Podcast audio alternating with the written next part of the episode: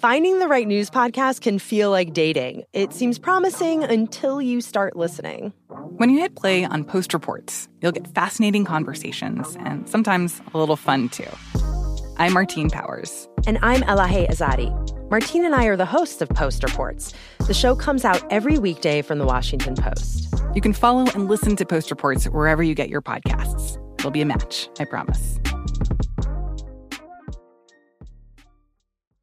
What's up? This your boy Lil Duval, and check out my podcast, Conversations with Unc, on the Black Effect Podcast Network. Each and every Tuesday, Conversations with Unc podcast feature casuals and in-depth talk about ebbs and flows of life and the pursuit of happiness. Unlike my work on stage, I tap into a more serious and sensitive side to give life advice and simply offer words of encouragement, yet remind folks to never forget to laugh. Every Tuesday, listen to Conversation with Unc, hosted by Lil Duval on the Black Effect Podcast Network, iHeartRadio app, or wherever you get your podcasts presented by AT&T. Connecting changes everything.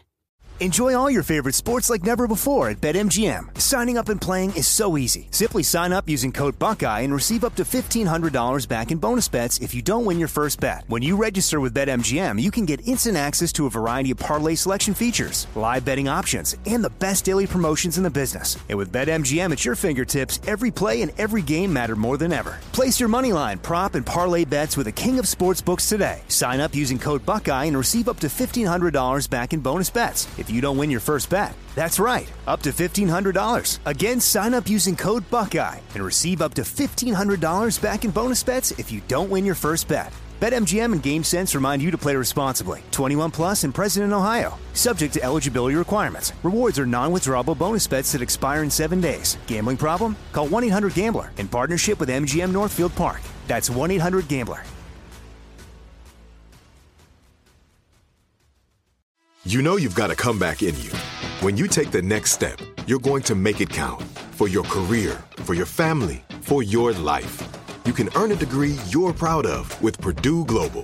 Purdue Global is backed by Purdue University, one of the nation's most respected and innovative public universities. This is your chance. This is your opportunity. This is your comeback. Purdue Global, Purdue's online university for working adults. Start your comeback today at purdueglobal.edu.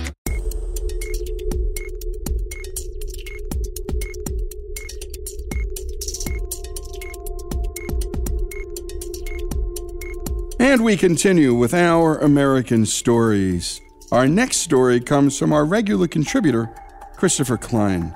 Klein is the author of four books and is a frequent contributor to the History Channel. 26 year old actor John Wilkes Booth was killed just 12 days after he assassinated Abraham Lincoln. Here's Christopher Klein with the story of how the city of Boston embraced the Booth brothers. Let's take a listen.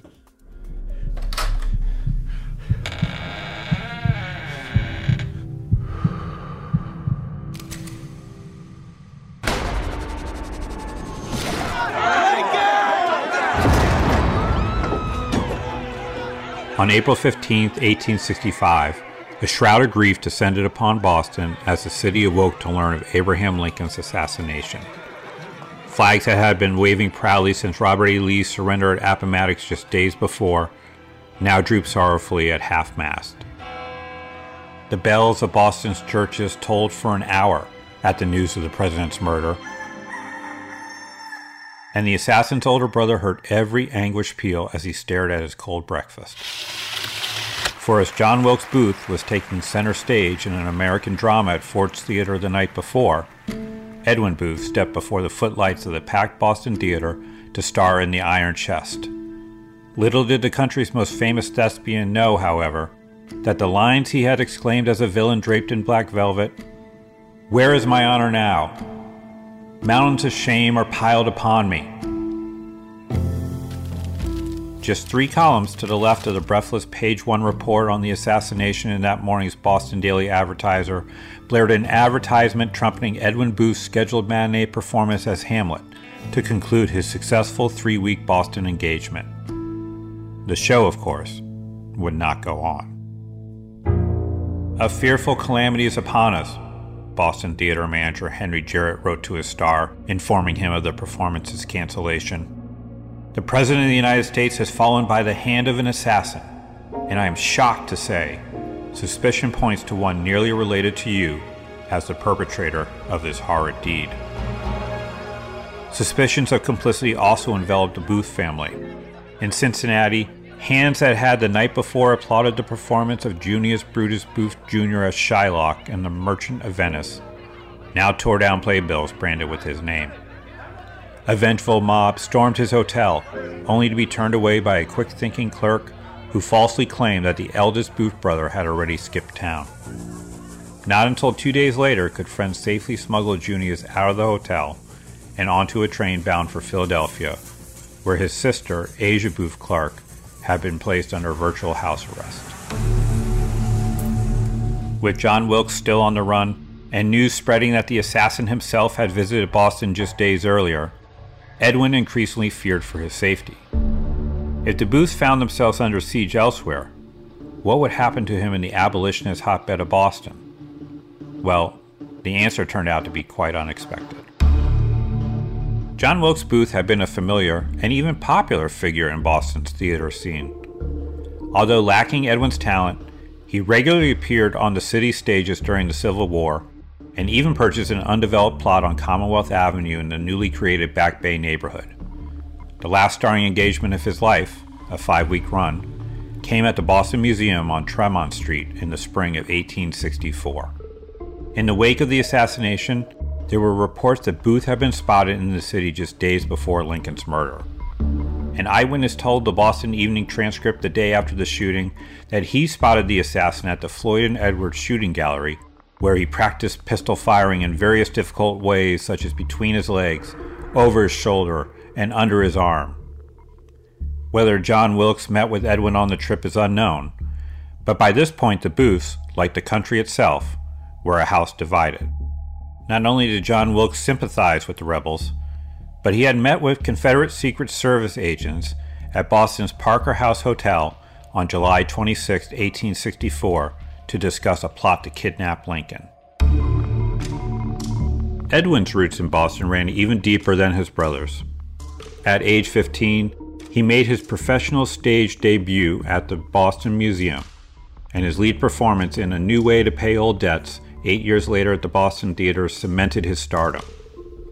On the same stage in 1858, he fell in love with his Romeo and Juliet co star and future wife Mary Devlin and he mourned over her dead body five years later in a rented home in Boston.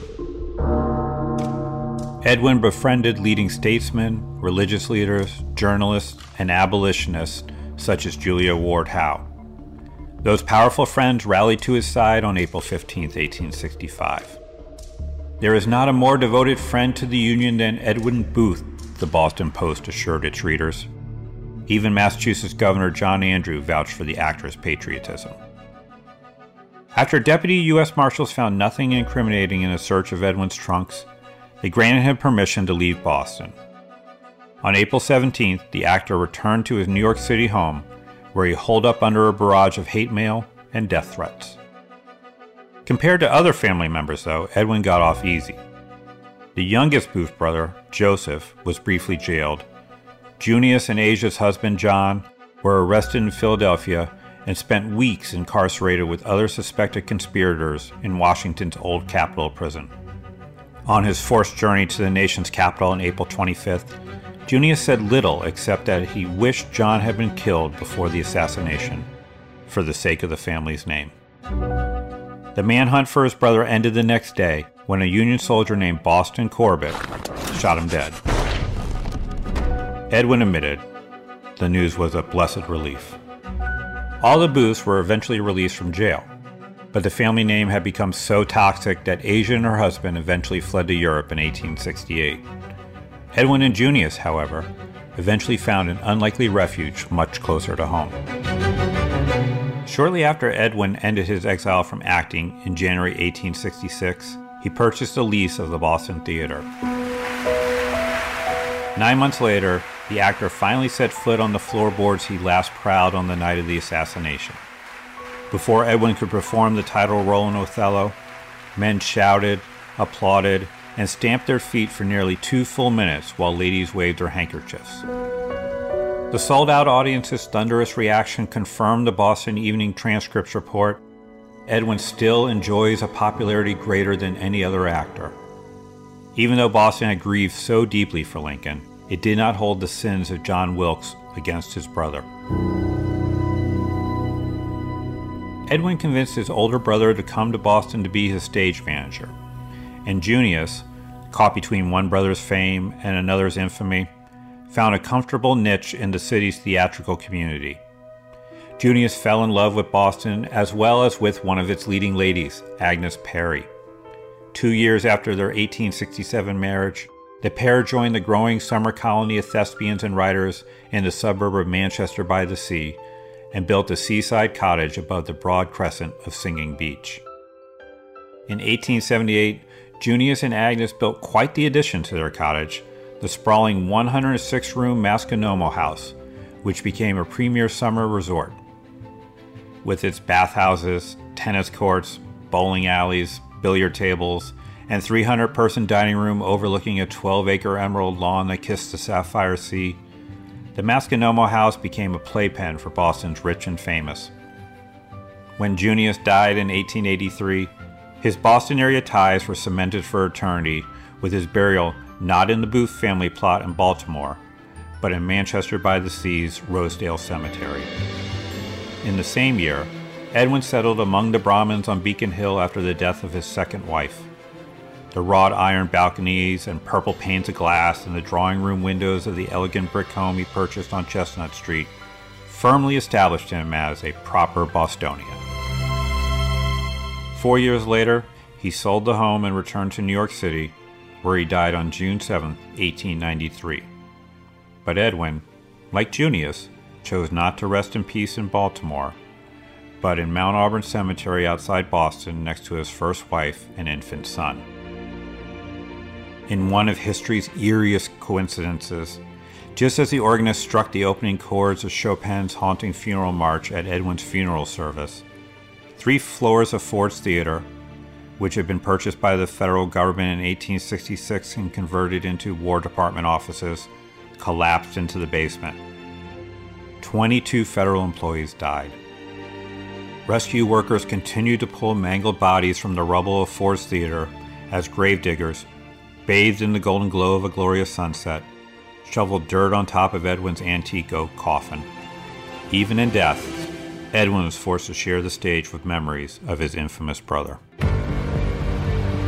And a terrific job on the editing and production by Greg Hengler, and a special thanks to Christopher Klein and what a tribute to the people of Boston in the time, embracing Edwin Booth and not holding the sins of his brother against him. This was an abolition city through and through.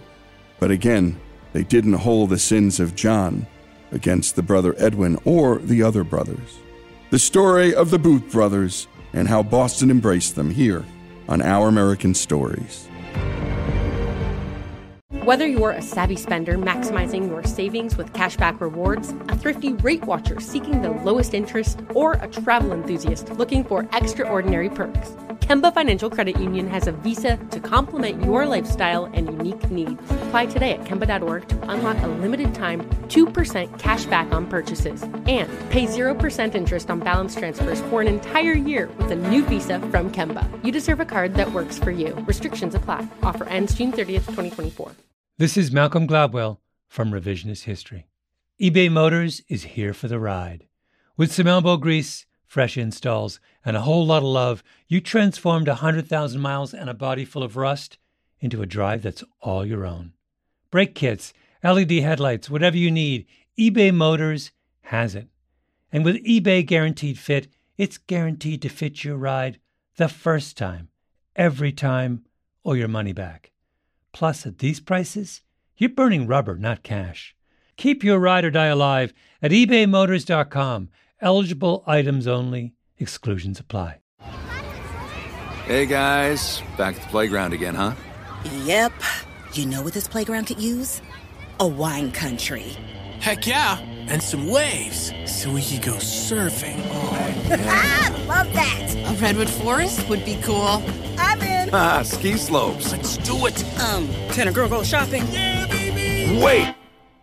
Did we just invent California? Discover why California is the ultimate playground at visitcalifornia.com. Are you still searching for your perfect place to call home? Well, now is the time to buy at Fisher Homes. If you're looking to move in before the end of 2024, May could be your last opportunity to start building your dream home and close before the year's end. If you're hoping to move in even sooner, Fisher Homes also has homes that are move in ready and waiting for you, where you can start enjoying the benefits of homeownership even faster. Schedule your personal tour with a new home advisor today at FisherHomes.com and make this spring the season you find perfect home sweet home.